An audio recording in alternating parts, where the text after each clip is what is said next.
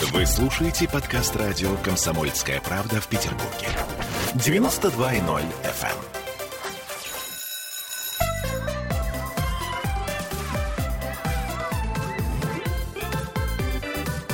Родительский вопрос. 11 часов 3 минуты в Петербурге, и мы начинаем наш разговор. Сегодня у нас в гостях Екатерина Приходько, мама Милены, девочки с предположительным диагнозом аутизм, и Елена Заневская, детский психиатр. Здравствуйте, Доброе дамы. утро. Мы в прямом эфире, вы можете писать нам вопросы в нашей трансляции ВКонтакте, и также можете звонить нам по телефону прямого эфира 655-5005. Сегодня мы говорим, я пред- предлагаю поговорить не только о реабилитации ребенка аутиста, а вообще об особых детях. То есть насколько настрой семьи важен для того, чтобы ребенок как можно скорее вошел в социум, чтобы все было хорошо. Ну, как говорится, все хорошо может быть и не будет, но будет так, как мы хотим. И роль родителей очень трудно в этой истории недооценить. А, Я вот, собственно, когда формулировала анонс, я подумала, что э, родители могут стать как союзниками, так и противниками. Тут я подумала, наверное, многие родители, прочитав этот анонс, подумают, как? Мы же не противники своим детям, мы же хотим все как лучше, мы же стараемся, мы же водим на занятия, мы же делаем все. Они не понимают э, до конца, что надо делать. Вот, я, собственно, об этом и говорю. А, Что нам необходимо для того, чтобы ребенок не просто чувствовал поддержку, а чтобы семья э, не была тем местом, которое все равно не принимает. То есть мы отдаем своего ребенка профессионалам, которые должны с ним заниматься. И ждем результата. Знаете, как удочку закидываешь и ждешь. Клюнет, не клюнет. Вот, э, собственно, об этом мы сегодня и решили поговорить. И я так предполагаю, что семья — это понятие гораздо более широкое, чем просто мама, мама-папа, да? А чаще всего получается, что в таких семьях, к сожалению, всем занимается только мама. Э, Почему? Потому что мужчины существа нежные. Они не у всех. а, чаще всего не выдерживают давления. Вот э, и об этом я и хотела поговорить, что на- насколько важна роль папы в адаптации ребенка. Это стереотипы старые, что вот мужчины, они такие прям, ну, дети, да? Ну, я не знаю. я бы хотела Я не вот знаю таких мужчин. Все-таки начать э, с... э, ну, это вам повезло. Я бы хотела все-таки начать с вашего э, личного опыта. Насколько я понимаю, что вы э, воспитанием Милены занимаетесь не просто вместе, а что называется... вот Всей семьей. Всей семьей, Да, да. да. Какую роль принимает папа? Самую важную, самую. С самого начала, это как я только забеременела, папа многие вещи взял на себя, очень многие. Я даже машину не водила, ни в коем случае. Ну и, конечно, когда ребенок родился, э, моя задача была кормить, ухаживать, не нервничать. Папа все делал практически сам. То есть даже первое время готовил и все. То есть у нас папа э, это просто чудо какое-то. Ну, папа, папы такими не становятся. И, как говорится, чтобы быть. То есть ждать, э, что э, вдруг э, мужчина, который первый раз возьмет на руки ребенка, тут же расплывется в улыбке. Ну, давайте начнем с того, за кого женщина выходила замуж. Ну что, она не видела, не знала, она просто не хотела это видеть, не хотела это знать. Вот и все. И все проблемы именно оттуда, с самого начала идут. Только так. И, естественно, нормальный, адекватный папа, в первую очередь муж, и будет адекватно все делать и с больным ребенком, и со здоровым. А с больным еще больше будет делать. И у нас сейчас папа вот в данный момент, почему он не смог прийти, он находится на курсах в аутеке, где изучает вместе с профессионалами, с логопедами, с дефектологами курс. У него кипит голова, хоть он и связан с медициной, ну, не доктор он, конечно, но все равно это психология, для него это очень-очень сложно все. Реально, человек пришел вчера после 8 часов, у него глаза круглые, он говорить ничего не может, он эту информацию переваривает, мне рассказывает. Это, это целый огромный мир. Вы не представляете, это дети, ну, у меня тоже волосы зашевелились на голове. Ну, он молодец. Он, этот пласт информации, он говорит, я хочу, я хочу это узнать. Какой у меня ребенок, о чем она думает. Она молчит, но она же думает, она все понимает. И даже глубокие аутисты тоже все понимают. Они просто не могут своим телом, вот как мы, руководить, понимаете? А внутри все они понимают. Ну, Вот я бы хотела сп- спросить у Елены Юрьевны, насколько а, есть ли какая-то вот ваша личная внутренняя статистика, а, семьи полные, неполные, семьи, где а, оба родителя принимают участие? То есть я имею в виду, что есть ли, а, как сказать, э, лучше, хуже результат? Да, конечно, Ольга. Вариант Кати – это идеальный вариант, когда оба родителя принимают ребенка и принимают активное участие в его реабилитации. Это идеальный вариант. К сожалению, в нашей практике, и в моей личной, и в практике других психиатров, мы очень часто видим, что папы не выдерживают проблем и покидают семью. И тогда действительно все ложится на мамины плечи, включая обеспечение семьи. Э, часто и бабушки с дедушками отказываются от э, помощи в воспитании нестандартного ребенка. Ну и тогда, конечно, мама вымотана, мама может заболеть депрессией, у мамы не хватает сил, такой маме нужна, конечно, поддержка. Но таких вариантов очень много. Варианты же, когда папа вовлечен, папа заинтересован, папа берет на себя огромную часть маминого труда и бытового, и обеспечения семьи, и эмоционального, занимается с ребенком, у него прекрасный контакт. В этих случаях реабилитация ребенка протекает и быстрее, и успешнее, конечно. Ну, надо сказать, что рождение любого малыша, неважно, особенного и не особенного, это все равно большой стресс. Ну, согласитесь, Конечно. в любом Конечно. случае. Ты не можешь предугадать, что будет. А, там, у ребенка начинают там какие-то животики, колики, и ты в каком-то ужасе вызываешь скорую, говоришь, а, у него там, я просто помню по, по раннему совсем детству своего ребенка, что я несколько раз вызывала неотложку, потому что мне казалось, что у него пена изо рта идет. Мне говорят, ну, вы не волнуйтесь, он просто срыгнул. Это не страшно, это бывает. Да, животик, ну, ну, животик, да, сейчас мы посмотрим, животик промнем, в общем, все будет хорошо. Это я к чему говорю? К тому, что а, а, отцы, они чаще всего от таких э, переживаний стараются сбежать и чаще всего в работу, причем это четко и жестко мотивирует тем, что я деньги зарабатываю, ты тут занимайся, а я вот деньги буду зарабатывать, чтобы все обеспечить. Но это уход от ответственности. Это все равно есть какие-то причины mm-hmm. в семье между мужем и женой отношения. Вот. А дальше, если мы берем еще ситуацию, что называется, обостряем обстоятельства, и выясняется в какой-то момент, что малыш особенный, угу. то тут вот действительно статистика. У меня, например, мама врача, она э, занималась семьями, где э, дети гемофилики. Так вот там 90% семей, угу. э, где, к сожалению, отец почему-то уходил из семьи, узнав, что ребенок нездоров.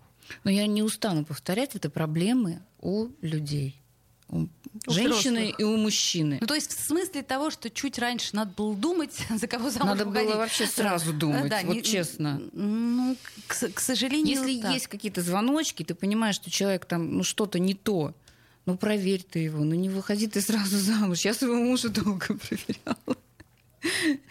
Конечно, был даже один момент очень жесткий. Но человек просто показался с прекрасной стороны. Ну, я так понимаю, что сейчас уж точно вы не разочаровались, и вы вместе делаете одно большое дело. Ну, за 25 лет много чего было. И плохое, и хорошее. Без плохого не бывает хорошего. Это сто процентов. Эм, Все, мы вместе идем по жизни, и любые трудности несем вместе. Но я считаю, что даже вот такой ребенок это не трудность. Это дар Божий. Он нам дан для чего-то. И мы должны взять это и делать.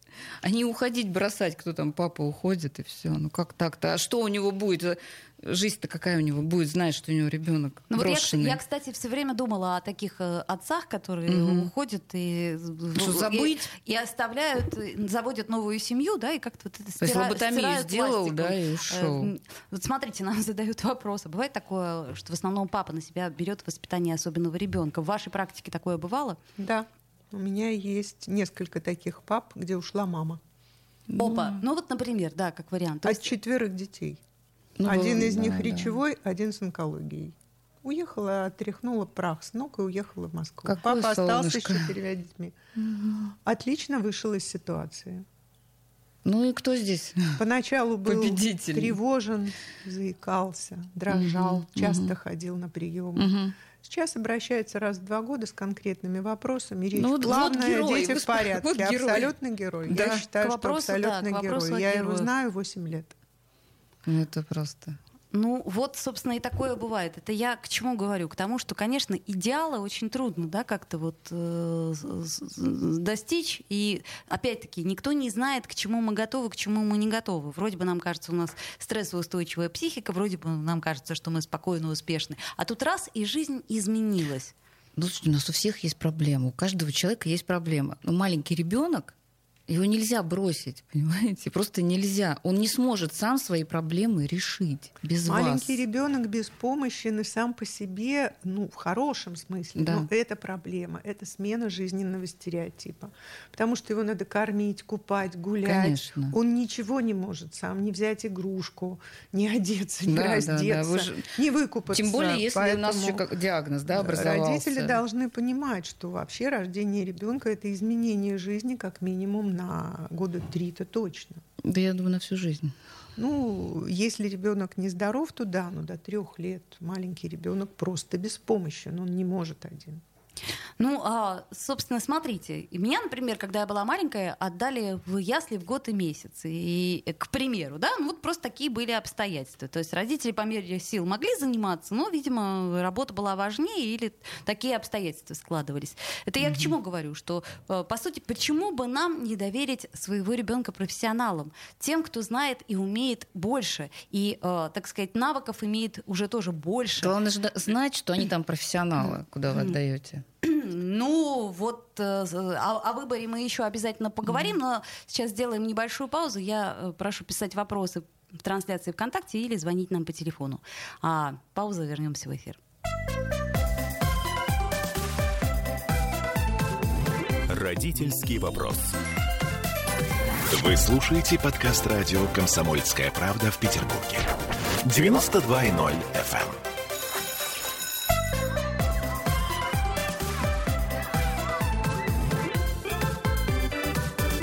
Родительский вопрос.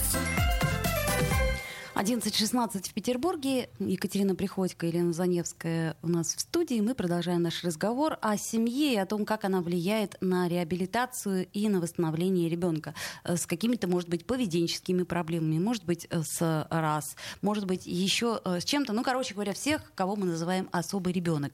Насколько я понимаю, во время пандемии мы все оказались, а, что называется, лицо к лицу а, с тем, что мы имеем. Потому что многие медицинские и эм, реабилитационные учреждения были закрыты, и э, суть в том, что мы остались один на один со своей проблемой. Да, такое было. Это э, были обычные дети, были особые дети, но самое главное, что родители поняли э, и свою беспомощность, и свою способность. То есть вот э, самый главный вопрос это как занять ребенка, да, Э, ребенок аутист, он играть особо не умеет. И вот это, наверное, скорее вопрос у меня к профессионалу. Как э, играть и как занимать родителям э, ребенка аутиста? Ну, по моему опыту, почти у каждого ребенка аутиста есть интерес какой-то. Он может казаться нам не очень продуктивным. То есть, например, он любит только буквы, или только цветные карандаши, или только лего определенного вида, или только одного супергероя и мультики с ним. Вот как занимать? Не надо пытаться извести этот интерес. Из него можно сделать почти все. Вот. Если это супергерой, мы его кормим, кладем спать, учим на нем глаголы, бежит, прыгает, упал, догнал, учим на нем эмоции, злой, веселый, испугался, учим на нем счет, учим на нем части тела. Если это лего, из лего ребенок может собирать все что угодно. У меня были дети, которые собирали из лего от тачки до мамы. Все что угодно. И Мама из тоже- Лего. Симпатично. а, Есть кстати, такие. симпатично. Были дети абсолютно э, зацикленные на цветных карандашах. Мы их считали, сортировали, учили размеры, исключали лишний, строили из них фигурки всякие. У меня из геометрического э, набора математического ребенок аутист в одну секунду построил летящий поезд. Такой просто в динамике.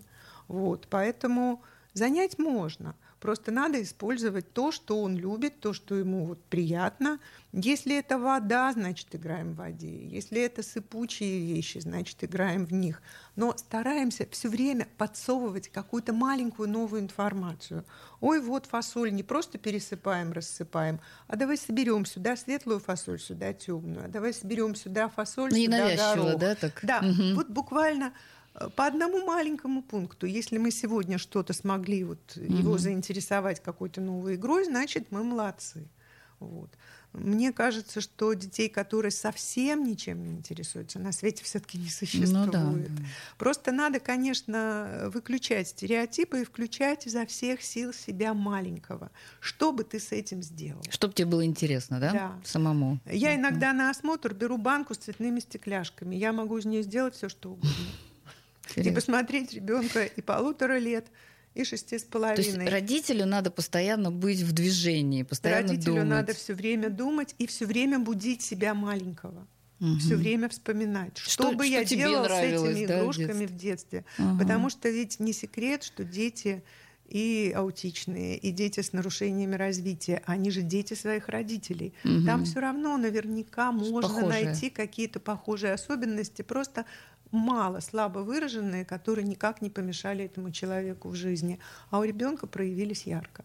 Ну и можно вспоминать, да, что это проще, да, вспомнить свое детство, что тебе нравилось, ну и, естественно, получить извне информацию, видимо, еще. Ну и, конечно, очень важно вообще познание ребенка все время.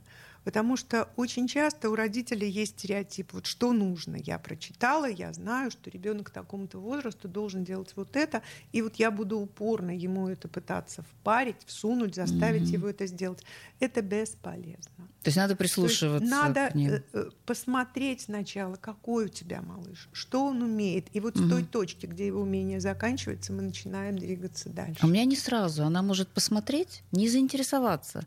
Пройдет какое-то время, и она сама берет и начинает это делать, то, что я предлагала до этого. Меня так часто дети на приемах делают. То есть угу. я показала, ребенок не посмотрел, э, я стала разговаривать с мамой, угу. он тихонечко подобрался, взял и все быстро-быстро-быстро сделал.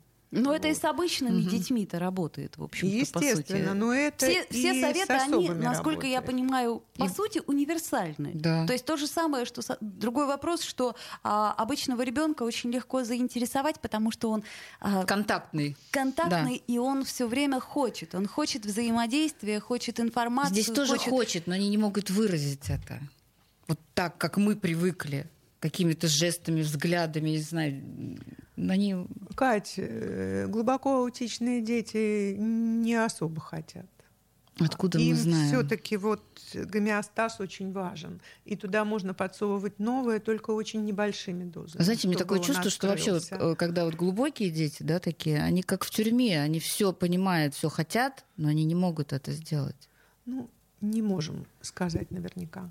Угу. Ну тут, вот. да, к сожалению, мне кажется, каждый родитель особого ребенка больше всего на свете хотел бы хотя бы на пять минут посмотреть его глазами мир и понять, что не так. И послушать, что у него там в голове, да?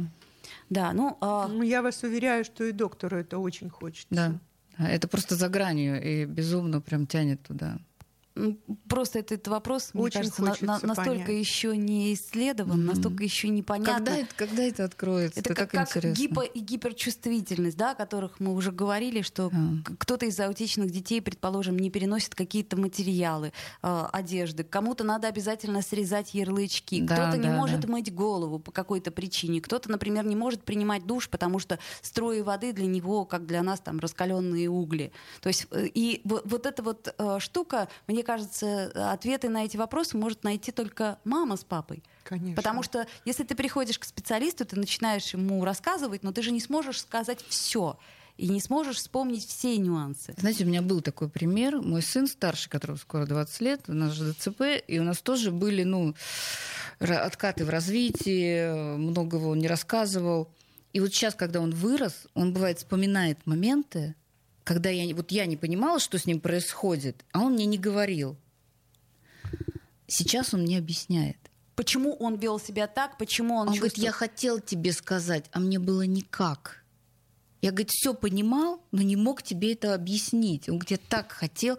Я реально чуть не плакала, когда он мне это рассказывал. Говорю, боже, вот мне бы знать тогда это, а не спустя, там, я не знаю, 17 лет. Давайте поговорим немножко о взаимодействии родителей и специалистов. Тут очень э, тонкий и сложный момент. То есть э, ты встречаешься со специалистом, и ты же не можешь быть на 100% уверен, что этот специалист подойдет твоему ребенку, угу. к примеру, да? То есть как, как, во-первых, выбрать специалиста? Это, ну, мне кажется, это как козырной туз. То есть это практически невозможно. Джекпот. Ну да, вы правы, конечно. Ну, на самом деле, когда мама впервые приходит к психиатру, она уже с ним общается. И так как у психиатра на ребенка много времени, порядка 40 минут, мама может все-таки сделать выбор. Во всяком случае, принять решение, подходит ей этот специалист или нет. Ей было комфортно, ей было не страшно, ей ответили на часть ее вопросов. Если все так, то мама, скорее всего, придет еще. Ну, психиатр, насколько я понимаю, все-таки не врач, который проводит реабилитацию полную. То есть этого недостаточно а, а, постоянного наблюдения э, детского психиатра наблюдение необходимо, а уже психиатр должен подсказать путь реабилитации. Вот. Подсказать, к каким специалистам надо обратиться еще. Даже самое первое обращение в психодиспансер – это всегда вопрос и ответ – и маме могут сказать, я могу вам ответить про состояние вашего ребенка и его перспективах и прогнозах, если вы сходите к логопеду, если вы сходите к психологу, если вы сходите к логопеду 2-3 раза. Вот. И если вы придете ко мне повторно, там, через полтора месяца или через три месяца, я оценю динамику развития вашего ребенка на фоне, например, начавшихся занятий. Вот, потому что, конечно, первая встреча, она обычно нулевая. Мама очень напугана и встревожена, и очень много информации просто не слышит. И поэтому, конечно, это должно быть систематически. Потом в структуре и любой детской поликлиники, и точно так же психодиспансера, мама свободна в выборе. Очень точный вопрос у нас э, Евгения задает. А стоит ли принимать во внимание личные впечатления от специалиста? Или этим можно пренебречь? Мне кажется, стоит очень. Вы знаете, я всегда говорю, что нет абсолютно плохих специалистов и абсолютно плохих родителей. Но родители и специалист должны быть командой. Угу чувствовать друг друга. То есть получается, что если, э, ну это вот знаете, как учитель в школе, да, если ты э, э, так или иначе приходишь выбирать для своего ребенка первого учителя, то э, обязательно нужен контакт. И контакт прежде всего родителя с этим учителем. И то же самое, наверное, касается специалиста, с которым он проведет там э, то или иное время. Но они Еще должны... в большей да. степени. Они должны взаимодействовать как на занятиях, как на приемах, так потом все это должно плавно перетекать домой. Вот, и да, и что происходит у нас дальше? Вот об этом мы обязательно поговорим, потому что э, встречи со специалистом это очень хорошо. Все методики это все очень хорошо. Но опять-таки, ты э, забираешь ребенка с занятия, ведешь его домой, а дальше. Там вот... не должно быть старого. Понимаете? Вот, вот грубо говоря, э, э, как, например, нам рассказывала э, специалист из э, фонда «Отцы и дети», что э, они забирают детей в лагерь, причем детей от родителей отдельно. Угу. И дети там абсолютно выравниваются в поведении и во всем. Потом они привозят их, отдают. И все. И все опять снова здорово, все по новой. Дома да. должна быть другая обстановка. То есть совершенно. это такой вопрос очень э, сложный и точный. Говорим сегодня о том, какую роль играет реабилитация э, ребенка аутиста и его семья. А, сделаем паузу, послушаем новости, вернемся в эфир. Вы слушаете подкаст радио «Комсомольская правда» в Петербурге. 92.0 FM.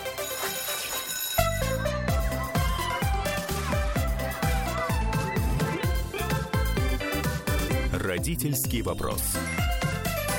11.33, продолжаем наш разговор. Ну, мы уже выяснили, что, конечно же, здорово было бы, если бы это была полная семья. Здорово было бы, что если бы родители э, ребенка, особого ребенка, когда узнают о диагнозе, еще больше сплотились и э, максимум сил психологических и э, физических тратили на реабилитацию ребенка. Но э, я думаю, что многие нам зададут вопрос, а как же наша жизнь? То есть мы все теперь, мы уже больше не живем, что можно ответить таким родителям?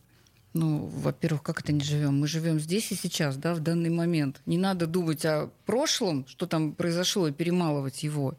И не надо мечтать о будущем. Надо сейчас жить, действовать. Вот и все с ребенком. Зачем вот это саможаление, заниматься этим? Я, честно говоря, может быть, я какая-то ненормальная, но я ненавижу вот это, когда люди себя жалеют. Меня бросили, у меня то. Встань и иди. У тебя проблемный ребенок. Ты это знаешь. Делай все для этого. Живи сейчас. Абсолютно согласна.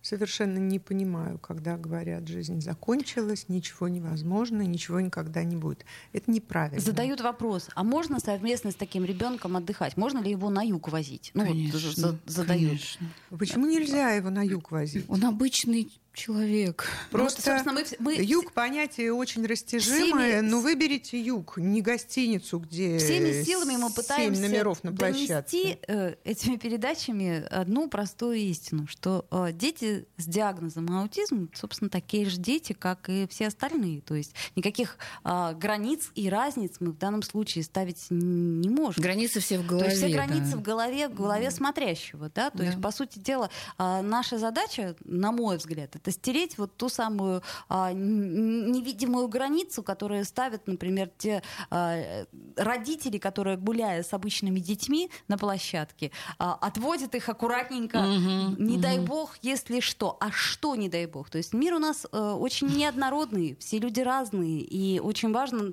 Я поэтому за э, инклюзивные садики с, и с той, и с другой стороны. Мне кажется, что очень важно, чтобы здоровые дети тоже видели, что люди бывают разные, что есть такие, есть такие. Но это тяжело, потому что нас меньшинство, да, с диагнозами, э, здоровое большинство. И, конечно, А, вот, вот, я поняла, уточнила Ирина вопрос. Имею в виду, не будет ли для него слишком тяжелый долгий перелет или поездка на поезде? Ну, мне кажется, что поездку на поезде лучше не выбирать. Все-таки. Ну, я, я, честно говоря, даже, э, ну, как это сказать, а, сама не хочу, Для себя бы, наверное, в 21 веке с трудом выбрала поездку на поезде, потому что я как это себе очень только хороший какой-то совсем поезд. ну, это тогда будет по цене вообще Да. того не стоить. Это я к чему говорю? К тому, что, ну, вы смотрите тоже по себе. Вам комфортно в поезде? Наверное, нет. Но вашему ребенку, я думаю, тоже будет некомфортно. Нет, если обычный маленький ребенок, которому я в детстве любила очень поезда, мне казалось, о, здорово, там за окном а такой мама телевизор. там бегала. Как... Э, Да, но при этом я теперь понимаю, какая нагрузка была на маме, потому что я это я не буду есть, это я не буду есть. Я уж не говорю про, извините, бытовые удобства в поездах. Ну, а вот. у наших детей немножко проблемы со всякими бытовыми вещами. Вот, поэтому, соответственно, тяжелый долгий перелет. Ну, тут, наверное, надо тоже всех Ну, предупреждать. далеко не надо лететь. Не надо очень. далеко Конечно. лететь. Три с половиной-четыре часа. Максимум, Куда да. собрались? Ну, Ну, Владивосток? Три, три с половиной-четыре В часа. Америку. Да, ну, сейчас мы забыли про, про все хорошие места, куда мы летали раньше. Но я к чему говорю, что за три с половиной-четыре часа тоже а, могут занервничать и родители, и ребенок э, в поездке. Скажите, вы предупреждаете это? Я вот к Кате именно к вам обращаюсь. Предупреждаете ли вы окружающих о том, что у вас ребенок имеет некие особенности для того, чтобы снять дальнейшие вопросы и вот это вот недовольство? Нет, мы не предупреждаем, но папа у нас всегда, знаете, такое слово на стреме. То есть, если что, он он всегда готов. Да, он нас обороняет, охраняет, он смотрит обстановку вокруг, оценивает, он это очень любит для безопасности своей семьи. Это даже было и раньше, это было всегда. А, естественно, с особенным ребенком это удвоилось. И поэтому он продумывает все варианты, то есть куда-то мы едем, он продумывает все, все этапы. Ну, вот такой он склад ума у него. И, конечно, я чувствую себя комфортно с ребенком везде с ним, безусловно. Ну и когда я одна, я тоже начинаю продумывать, так же, как он, он меня научил. Я где-то там перестрахуюсь, еще что-то. Ну, это надо, надо, конечно, подумать. Я думаю, что и с обычным ребенком то же самое. Ну, по сути дела, да, потому что я очень э, часто встречаюсь с тем, что взрослых, в принципе, раздражают дети. Дети. Особенно, Любые. особенно э, мужчин или э, child-free э, людей. Их просто раздражает по факту то, что ребенок Он сейчас будет орать, шумно, даже если он да. не орет. Вот ну, сра- сразу все боятся. Да-да-да. О, ну понятно. Щас начнется, Сейчас да. начнется. И это я слышала много раз и слышала. э, да, собственно говоря, до тех пор, пока у меня не появился малыш, я тоже так к детям относилась, думаю, «А, понятно. Сейчас будет пинать меня Ну, сзади тогда в сиденье. Таким людям надо лететь тогда в бизнес. Вот, да. к вопросу о том, что, друзья мои, если вам что-то не нравится, mm-hmm. дверь там. А, давайте еще один вопрос рассмотрим. Это домашние обязанности. Да? А, так или иначе, а, мы не все отдаем на аутсорсинг, что-то мы делаем сами. Да? Мы моем посуду, мы убираем в квартире. Это, в общем, полезно для нашей психики. А, каким образом ребенка а в данном случае ребенка особенного нужно привлекать к таким действиям? То есть нужно ли а, заставлять, мотивировать, объяснять и прочее? Я против заставлять. Ну, я против заставлять. Нет, вот если идет у него волна, вот да. он хочет помочь, надо это поддержать. Конечно, похвалить, щедро похвалить, подарить что-нибудь. Да, и вот на этой волне он Показать будет делать. Показать папе, как он чудесно сделал, какой чистый угол. Да. Я любое, думаю, что любое можно достижение это должно быть чуть ли вот в ладоши, не конечно, Вау, конечно, ты молодец. Конечно. На ну, самом то есть деле попробовать, да, сунуть конечно. швабру в руки и сказать, ну вот сунуть смотри, давай. тряпочку, сунуть пылесос, сунуть э, там не бьющуюся тарелку. Почему нет? Если аутичный ребенок любит воду, почему он не может помыть чашки? Конечно не бьющиеся. Ну, когда вас хвалят, у Или вас вырабатывается гормон счастья. Вот, у них к- тоже. Кстати, к вопросу о том, а, а, аутисты радуются похвале? Да. Мне кажется, да. Моя дочь радуется. Угу. Может быть, они это не так ярко показывают, а может, вы их еще не научили это показывать. А, то есть и, и, и, эмоции, выражение Конечно. эмоций, она тоже сложная. У меня да? была мама много лет назад, и мальчик с аутизмом, и она мне говорила, что она в школе испытывала то же самое, что Саша, и брала модели поведения в ситуации и забирала их себе как готовые клише, потому что она не понимала, как действовать как эмоционировать. Угу, интересно. Вот. Ну да, мы говорили о том, что э, часть, часто люди с э, аутичными чертами или диагнозом аутист, они не способны воспринять информацию о чувствах других. И то же самое, насколько я понимаю, не способны выразить эти чувства сами, да? Да, но при хорошем интеллекте они могут взять готовую модель и пользоваться ею совершенно. То есть надо адекватно. им рассказывать. Вот это смешно, вот это грустно, да? Да. А, как интересно. У меня один мальчик приходил домой и говорил, меня сегодня обозвали, я его укусил. Это правильно? Мама говорила, нет, ты должен был ему сказать вот это и это. Он приходил через два как дня в школу после да? выходных ага. и говорил, ты был неправ. Потому Мне кажется, здорово надо говорить эту инструкцию. И надо было вот так. Это, конечно, смешно, но он научился в результате.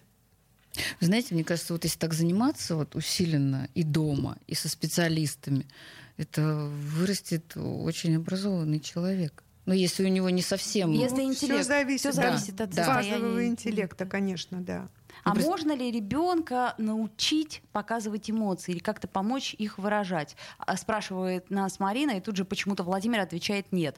Ну давайте все-таки специалистам обратимся. На самом деле, опять-таки, все зависит от возможностей ребенка. Если ребенок интеллектуально близок к норме, конечно, его можно научить показывать эмоции или рисовать эмоции.